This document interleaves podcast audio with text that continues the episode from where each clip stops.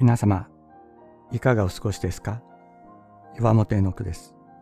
今日も366日元気が出る聖書の言葉から聖書のメッセージをお届けします。12月6日、分裂した心を私たちの心にはいろいろな声が聞こえます。期待と不安、成したいと思うことと恐れで心が揺れることもあります。あるいは自分の心が何を欲しているのかわからないほど忙しさに心が奪われることもあるでしょう。また、痛みや自己嫌悪のために心が動かないということもあります。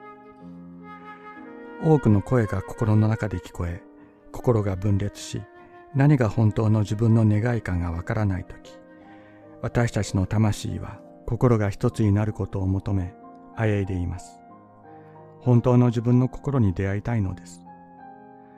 自分の心が何を本当に求めているかを知りたいのです。聖書は言います。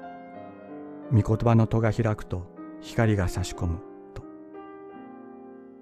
私たちを創造してくださった神様の声を聞くとき、この分裂した心に光が差し込む。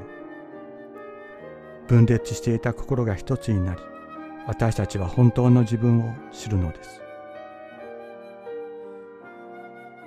主よ、あなたの道を私に教えてください。私はあなたの真理のうちを歩みます。私の心を一つにしてください。